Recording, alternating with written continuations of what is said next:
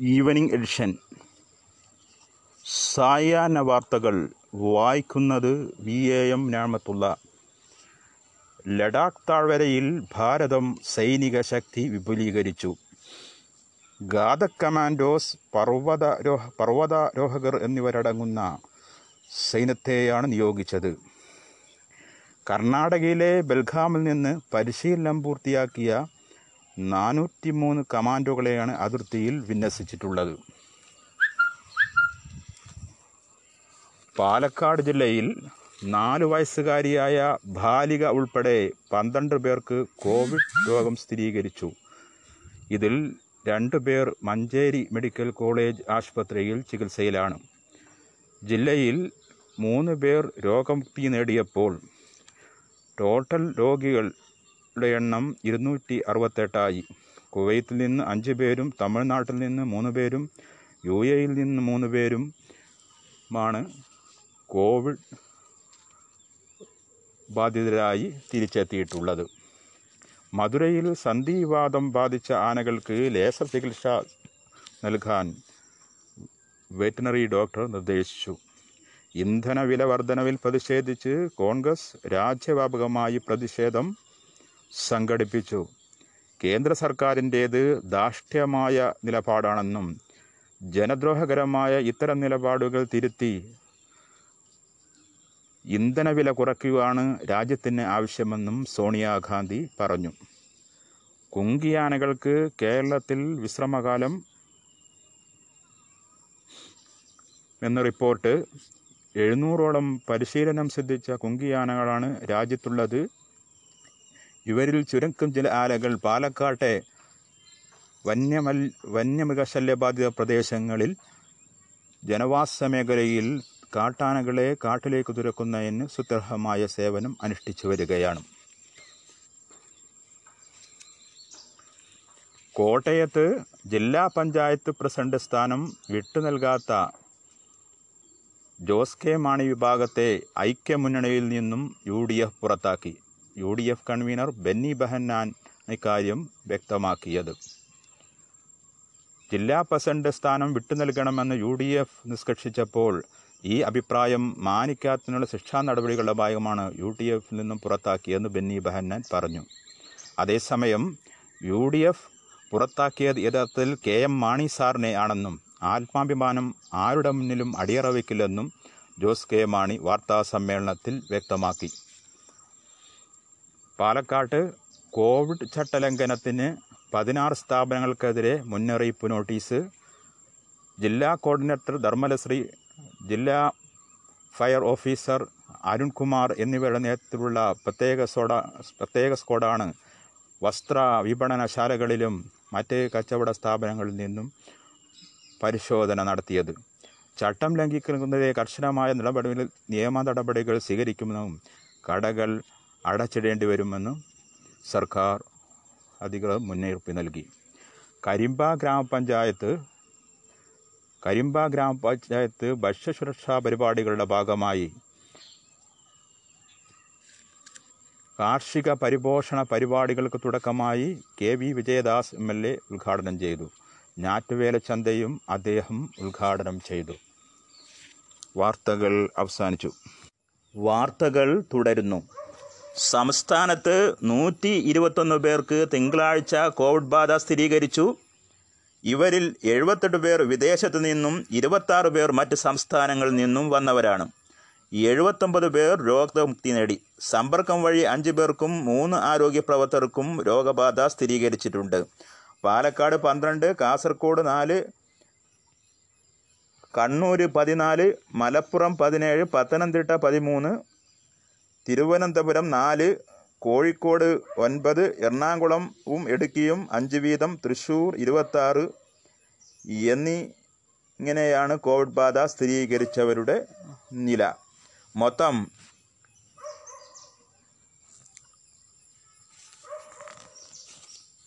എഴുപത്തൊമ്പത് പേർ രോഗമുക്തി നേടിയതായി മുഖ്യമന്ത്രി പിണറായി വിജയൻ വാർത്താ സമ്മേളനത്തിൽ വ്യക്തമാക്കി.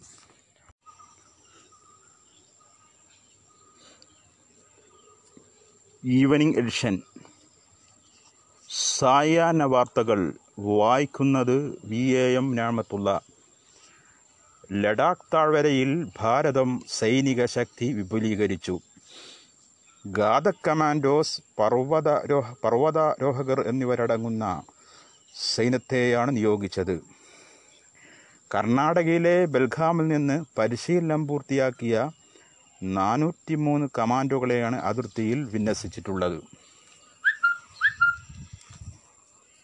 പാലക്കാട് ജില്ലയിൽ നാല് വയസ്സുകാരിയായ ബാലിക ഉൾപ്പെടെ പന്ത്രണ്ട് പേർക്ക് കോവിഡ് രോഗം സ്ഥിരീകരിച്ചു.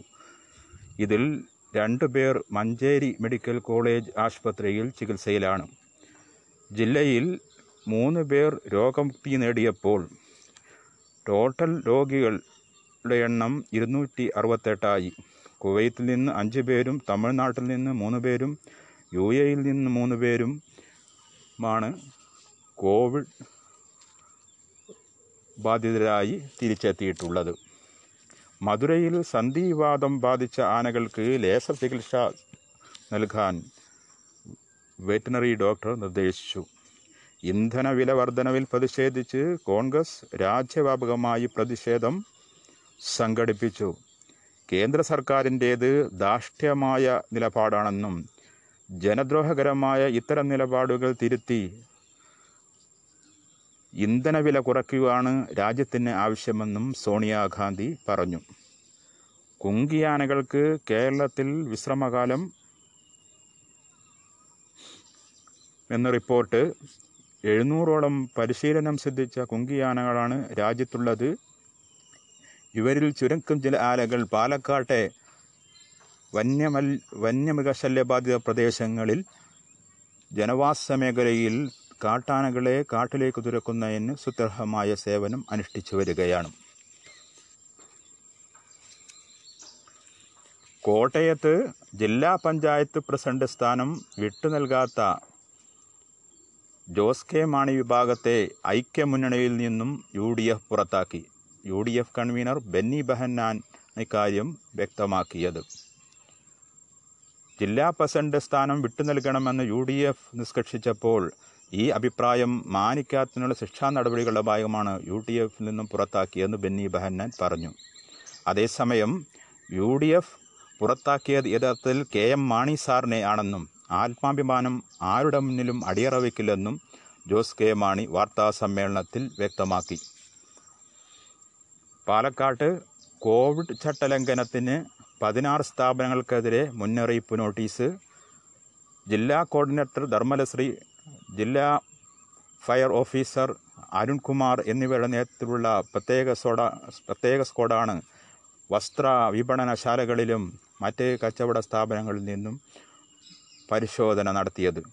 ചട്ടം ലംഘിക്കുന്നതിരെ കർശനമായ നടപടികൾ നിയമ നടപടികൾ സ്വീകരിക്കുമെന്നും കടകൾ അടച്ചിടേണ്ടി വരുമെന്നും സർക്കാർ അധികൃതർ മുന്നറിയിപ്പ് നൽകി. കരിമ്പ ഗ്രാമപഞ്ചായത്ത് കരിമ്പ ഗ്രാമപഞ്ചായത്ത് ഭക്ഷ്യസുരക്ഷാ പരിപാടികളുടെ ഭാഗമായി കാർഷിക പരിപോഷണ പരിപാടികൾക്ക് തുടക്കമായി K V Vijayadas M L A ഉദ്ഘാടനം ചെയ്തു. ഞാറ്റുവേല ചന്തയും അദ്ദേഹം ഉദ്ഘാടനം ചെയ്തു. വാർത്തകൾ അവസാനിച്ചു.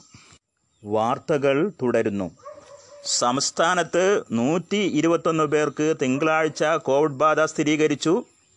ഇവരിൽ എഴുപത്തെട്ട് പേർ വിദേശത്തു നിന്നും ഇരുപത്താറ് പേർ മറ്റ് സംസ്ഥാനങ്ങളിൽ നിന്നും വന്നവരാണ്. എഴുപത്തൊമ്പത് പേർ രോഗമുക്തി നേടി. സമ്പർക്കം വഴി അഞ്ച് പേർക്കും മൂന്ന് ആരോഗ്യ പ്രവർത്തകർക്കും രോഗബാധ സ്ഥിരീകരിച്ചിട്ടുണ്ട്. പാലക്കാട് പന്ത്രണ്ട് കാസർഗോഡ് നാല്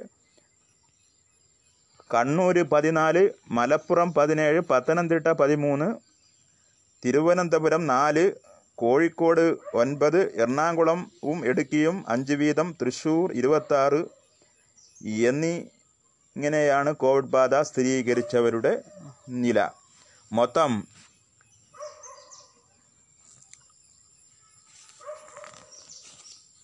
എഴുപത്തൊമ്പത് പേർ രോഗമുക്തി നേടിയതായി മുഖ്യമന്ത്രി പിണറായി വിജയൻ വാർത്താ സമ്മേളനത്തിൽ വ്യക്തമാക്കി.